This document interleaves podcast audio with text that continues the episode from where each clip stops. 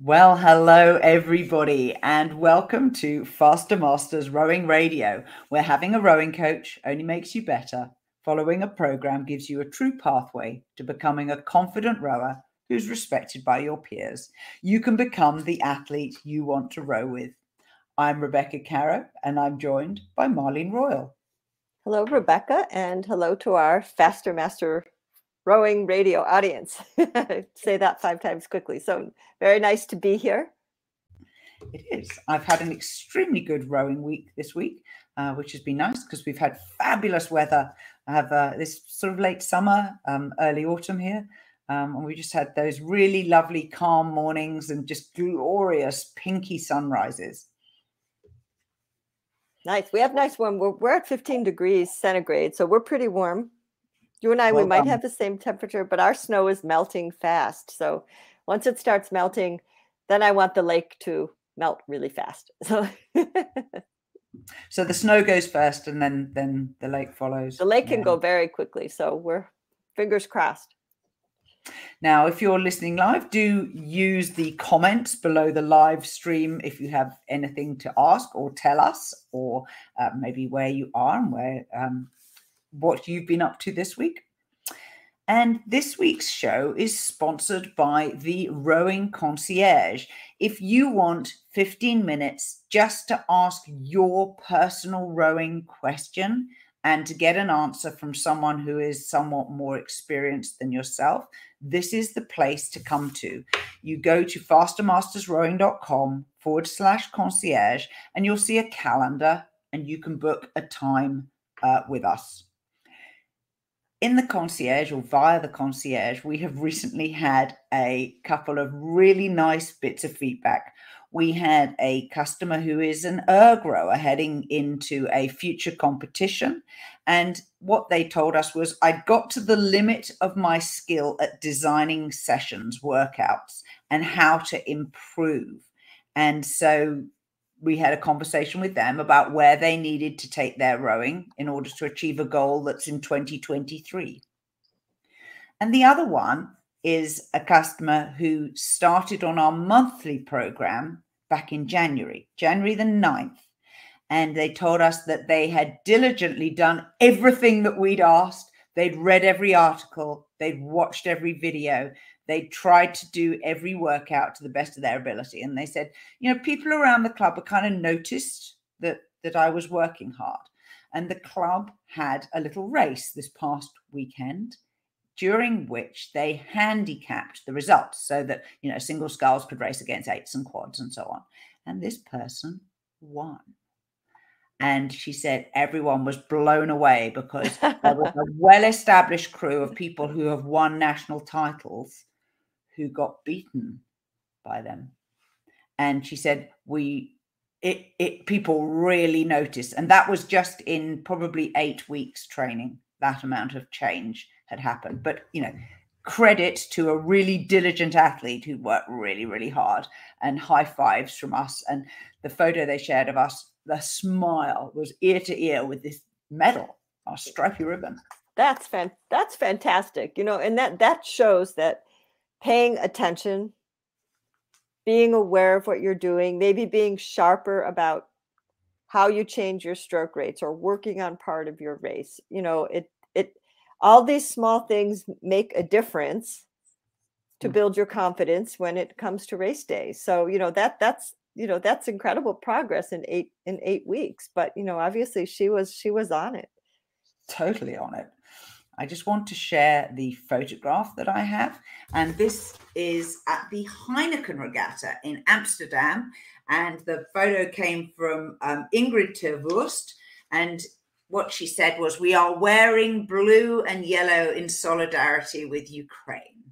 And the full photo is actually on Masters Rowing International uh, Facebook group if anybody wants to go and have a little look. Now, this past week, this is the part of the show where we talk about the work we're doing to advocate more generally for masters rowing. What have you been up to?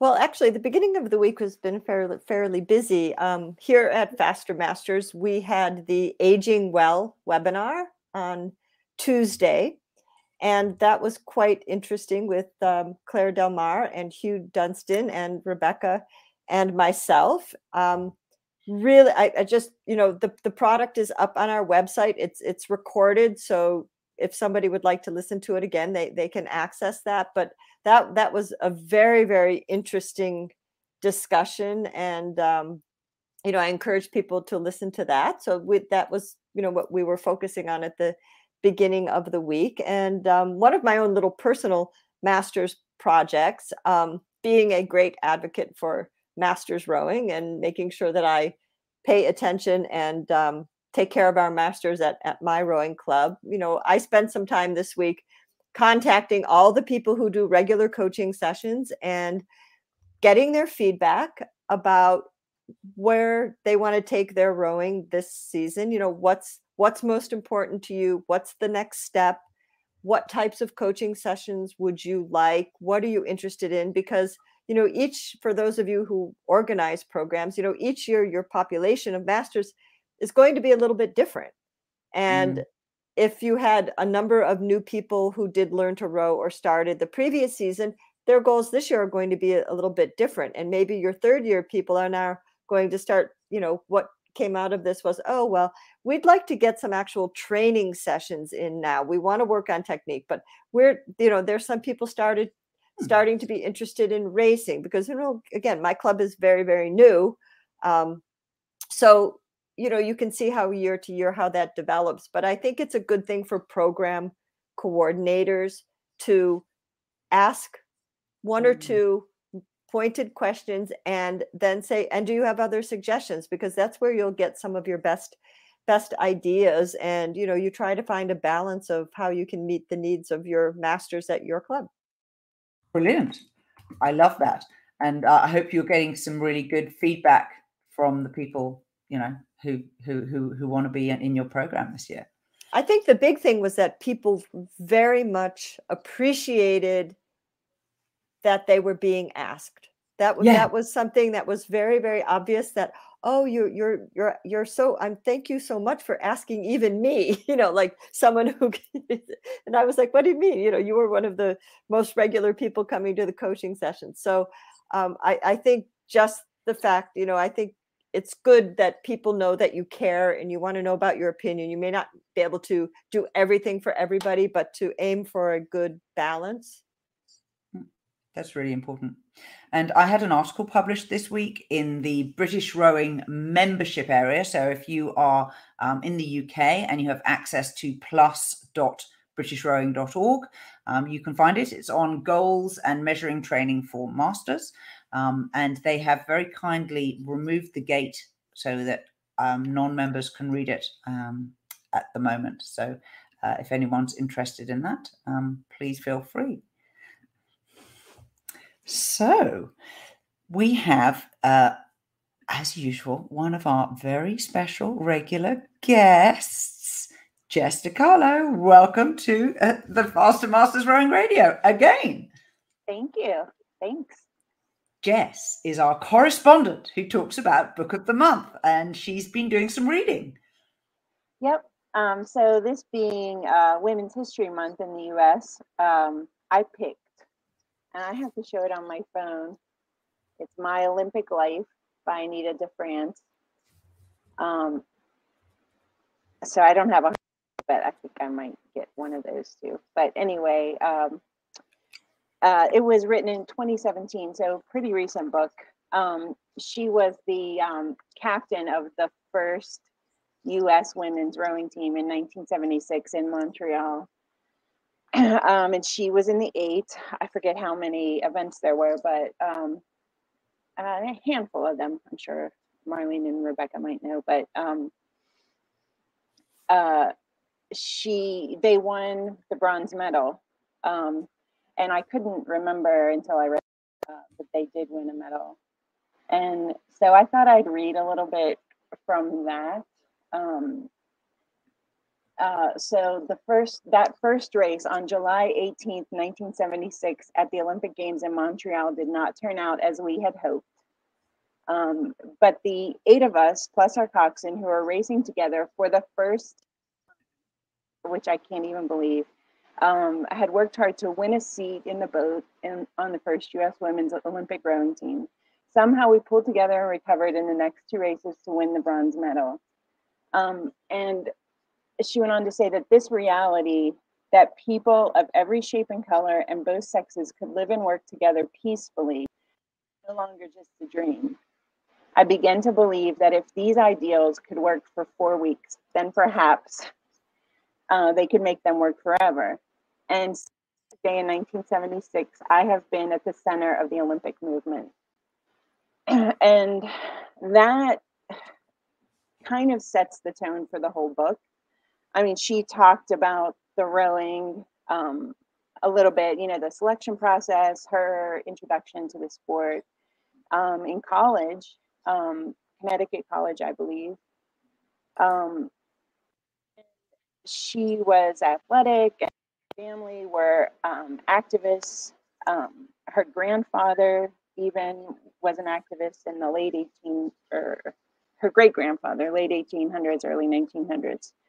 Um, but she has gone on to become a member of the International Olympic Committee, uh, which is very prestigious. And she was the first African American member. Um, and she was elected in 1986 and was one of the youngest ever elected at 34 years old. Um, so, you know, just looking back, reading her, um, it was clear that she had that desire to stand up that make sure to make sure that everybody's voice was heard. And it was just it was so great to read it. I mean there's a lot in there about the Olymp- international olympic committee the ioc and um, you know i learned a lot about international rowing and just everything she's done to make sure that we receive women especially receive parity. Um, and in 2016 in rio that was actually the first olympics I believe, the first Olympic Games where women's rowing was equal, um, had equal events to men's rowing events.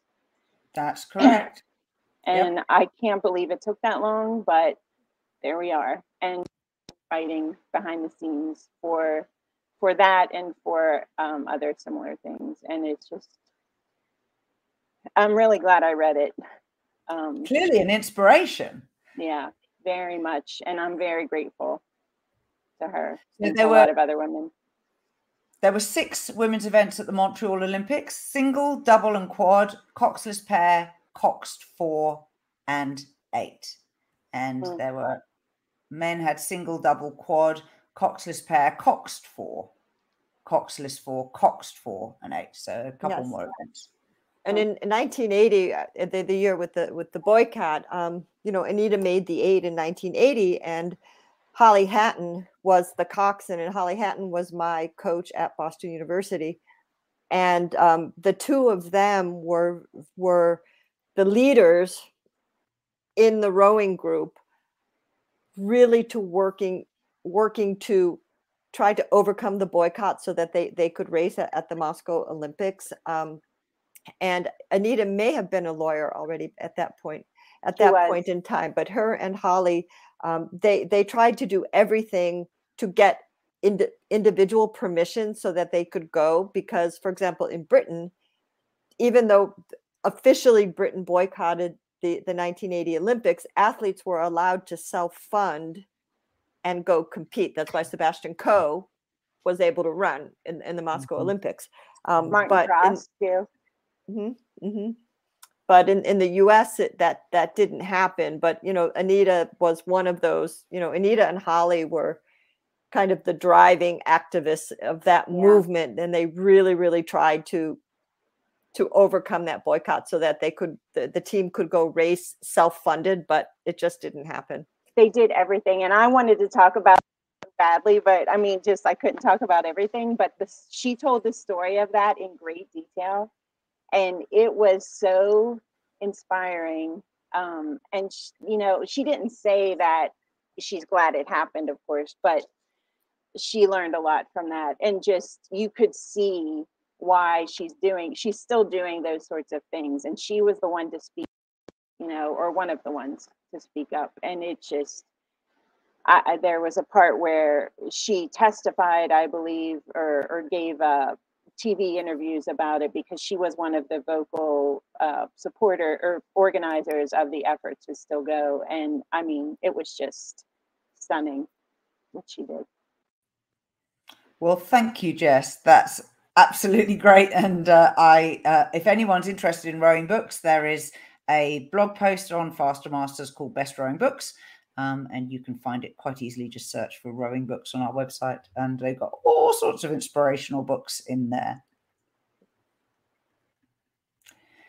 Now, our big topic for this week is the start of a series of um, about the stroke cycle. We thought we would work our way around the whole stroke cycle uh, over time. It's going to take us some time. And we're going to kick off by talking about two really important things balance and stability. And Marlene, I'd like you to start by explaining what do you mean and what is the difference between those two things? In my rowing world, no, I'm kidding. Um, balance and stability. This is this is how I look at balance and and stability. Um, I view balance as something relatively narrow, and I view stability as a wider base of support. So, in terms of the boat balance, I think of balance as with, within the hull, relatively narrow. For example, you're sitting on the seat, you know, might be your weight on the seat, you're sitting on the seat, your pressure on your feet, um, you're working in this a narrow range. When we when we bring this out to stability i think of stability of the whole boat and the whole system. So when i think of stability i think more about the boat oarlock to oarlock and keeping you know is your boat stable in terms of when you take your blades out of the water? Are you able to keep your rigger and your boat relatively level and and stable? But stability also implies where your body weight is to some degree. So making sure that you're keeping the connection to your oarlock and you're keeping the the connection of your body weight and your core stability connecting yourself to the, the whole system of the boat so i so i would view um, stability from a more holistic point of view of the boat the body and and the blades working together I love that. And one of the things as a coach, you you develop an eye for looking at athletes. You look at how people row.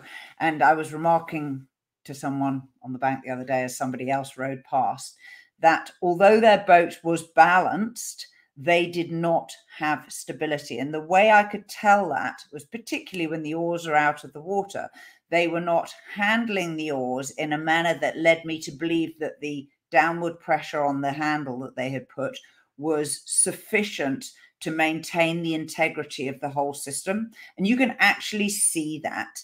And it's sometimes easier to see in beginners. They'll often run their blades along the surface of the water or be a little bit conservative when the oars are out of the water because they are uncertain about their ability to hold the boat level. And of course, they want the boat to be level. And you can see there's a little circle of, of, of thought and action and reaction that sits around there.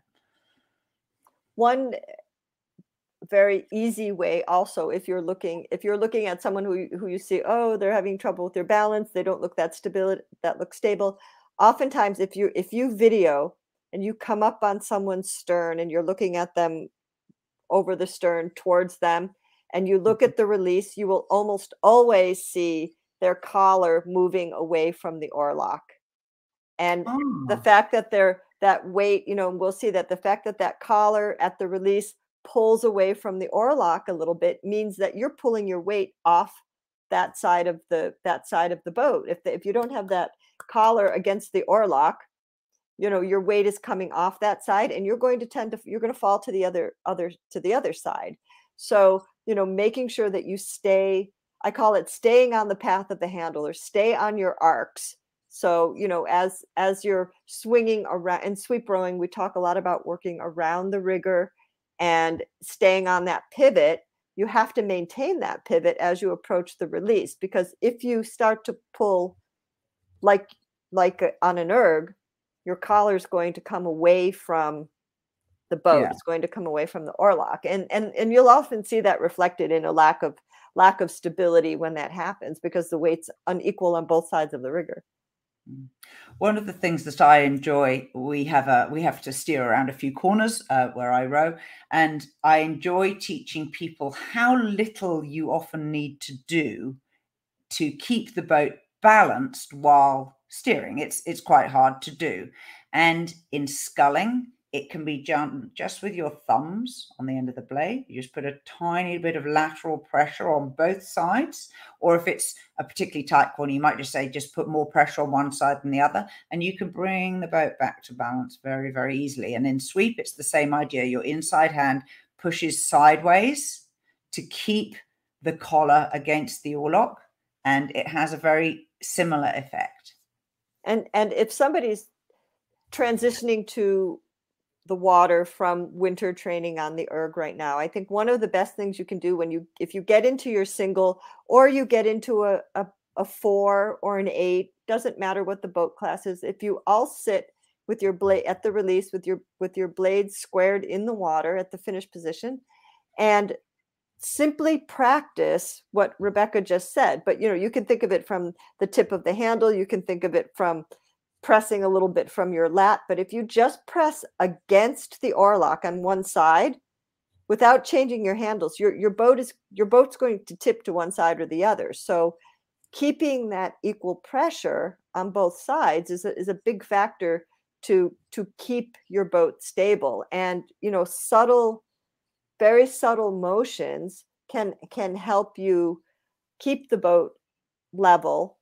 And and this is particularly important on the recovery when your blades are out of the water and your your blades are out of the water two-thirds of the stroke cycle. So what happens when your blades are out of the water is quite important. Beyond quite important. Personally i get very frustrated when the boat's not balanced.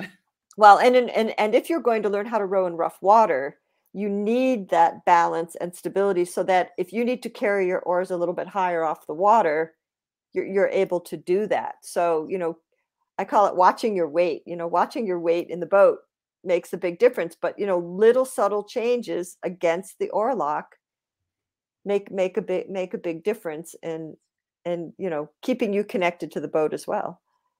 If you're interested in rowing in rough water we have a podcast and an article about that on the blog. Just go search for it let's talk stability now because one of the things that a skillful athlete can do in a rowing boat is they can they can turn tricks. They can they can do all sorts of fun things. And the reason they can do fun things like pulling the oars into the finish and then tapping down and away and then pulling them back into the finish and then we like a, a double finish and doing squaring twice on the recovery or rowing square blades or rowing one blade square and the other feather you know. So these are all fun things to do usually with a purpose in mind not simply for showing off. But once you have stability in the whole boat system you can do all sorts of things with your oars. So marlene talk us through the principles of how to acquire the skill of stability I think first you have to practice drills. Abs- absolutely. And one of my go-to favorite fundamental drills is this is a stability drill that you do in place. Um, I'll describe it in a single, but you can also do this in a pair, in a four, in an eight, a quad. It doesn't matter. But um, basically, if you if you start at your finished position with the blade squared in the water, initially start to practice just a release and and we just mean you know tapping tapping down so the bottom edge of the blade comes out and then goes back down in the, in the water. Then you go to uh, release and feather and then release feather hands away. Now this sounds very simple. However the the goal is to execute these movements these new patterns without the boat tipping from side to side. So you know you need to be able to remain stable when you're making that transition from the water to the release now the blades are out of the water so you've got two different support systems here when when the blades are in the water they're supporting the blades are supporting your body weight to a large degree. Now you have to transition that the blades are no longer supporting your body weight. And where do you want your body weight to go? On the seat, or you want to try to distribute some of that on the rigger and stay light on the seat. So, so first, just patterning, being you know being able to go release feather, arms away. When you can go release feather, arms away, body away, and then back down in. You haven't even taken a stroke yet. Without the boat tipping, you have developed the pattern and the skill, and that is going to integrate right into your rowing. And you will be able to start rowing with your blades off the water in rough water because you've developed that pattern for, for transitioning from the water to the release. And um, it's a very difficult drill in a racing single. And sometimes when people start this at the beginning of the season, I said, okay, well, you know, this will take you all season. And they think I'm joking. And you know but but the important thing is each stage start each stage every little bit that that gets better goes right into your stroke. So you benefit from that drill Im- immediately but you know you mm-hmm. have to commit to those patterns. You have to commit to keeping learning how to keep the boat stable when you are taking the oars out of the water and not losing that transition because that's where most people will tend to go off balance will either be right when they take the oars out of the water or when um, you know they, they take the oars out of the water and then they, they let the blade fall back down to the water. So once you take the blade out of the water you have to keep it out of the water. So that's one that's one drill. There there are other drills but that's one that you could do even in cold water not going very far from your dock I think the key concept behind that drill and everything we've talked about today about balance and stability is understanding what the weight in the hand feels like when the oars are out of the water. So when the ball oars are in the water, you're powering through your feet and you should be feeling your feet and your hands are just hooks. They're not doing much in terms of the handle. But when the oars are out of the water, the concept of that downward pressure in the palm of your hand, you can see where all my little calluses are here. So it's not up here in your fingers so much, it's down at the base of your fingers where they join into the palm of your hand. And being able to have downward pressure on the hand so that you can actually feel the control of the height of the handle and the actual mass, the weight of the blade is entirely controlled. Marlene's demonstrating it beautifully. Yeah.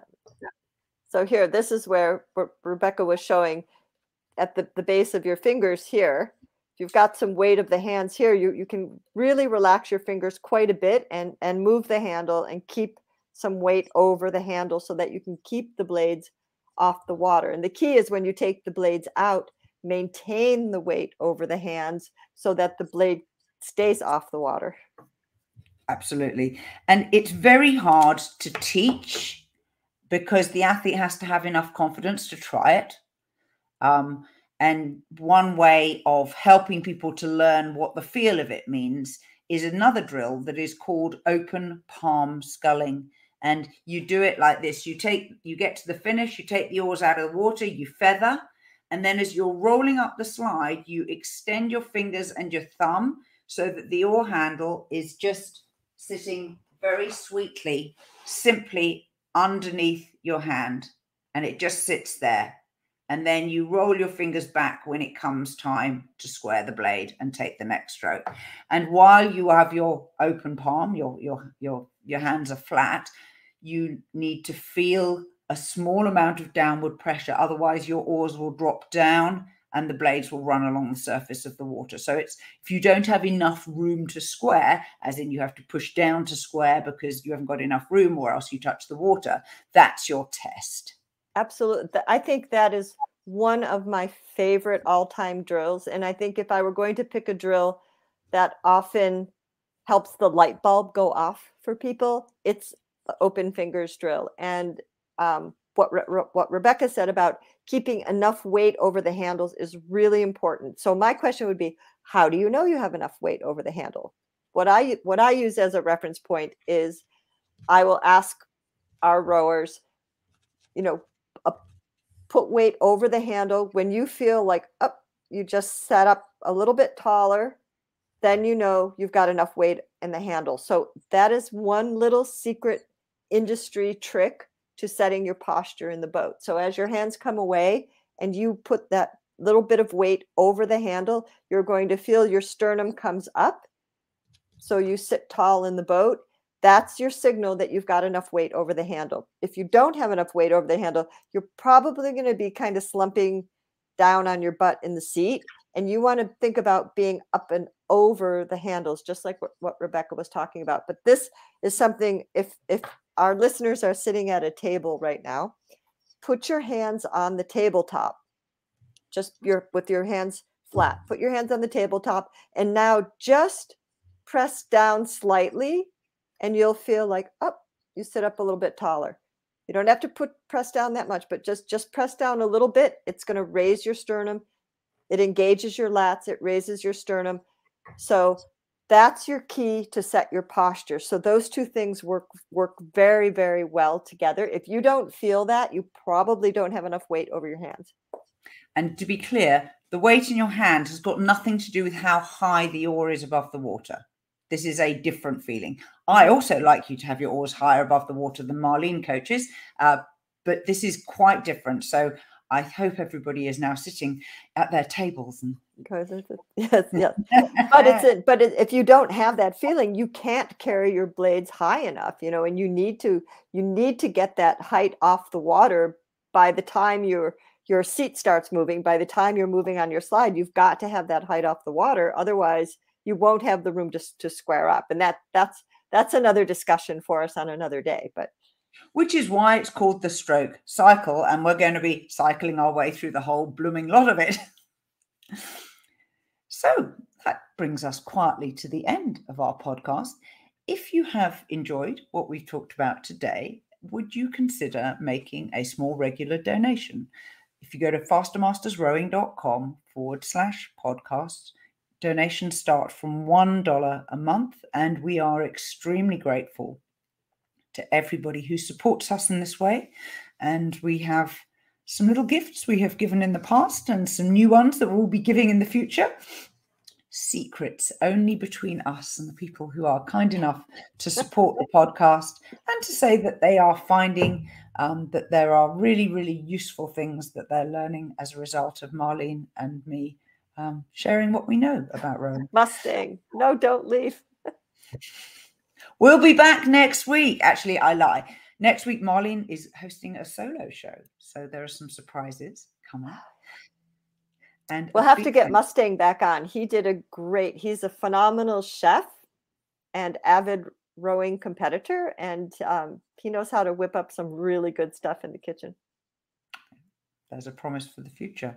And thank you to Jess DiCarlo and her lovely book of the month review, which I shall enjoy re- reading that myself because it is it isn't one that I already have on my personal rowing bookshelf. So thank you to you, Jess, for joining us, and Jess will be joining us next month as well. This has been Faster Masters Rowing Radio, the show where everything is all about masters athletes who want fun, fitness, and confidence in their rowing. You can become a student of the sport by buying a Faster Masters Rowing Program subscription today at fastermastersrowing.com forward slash join. See you next time. Bye bye. Bye, everyone. Bye.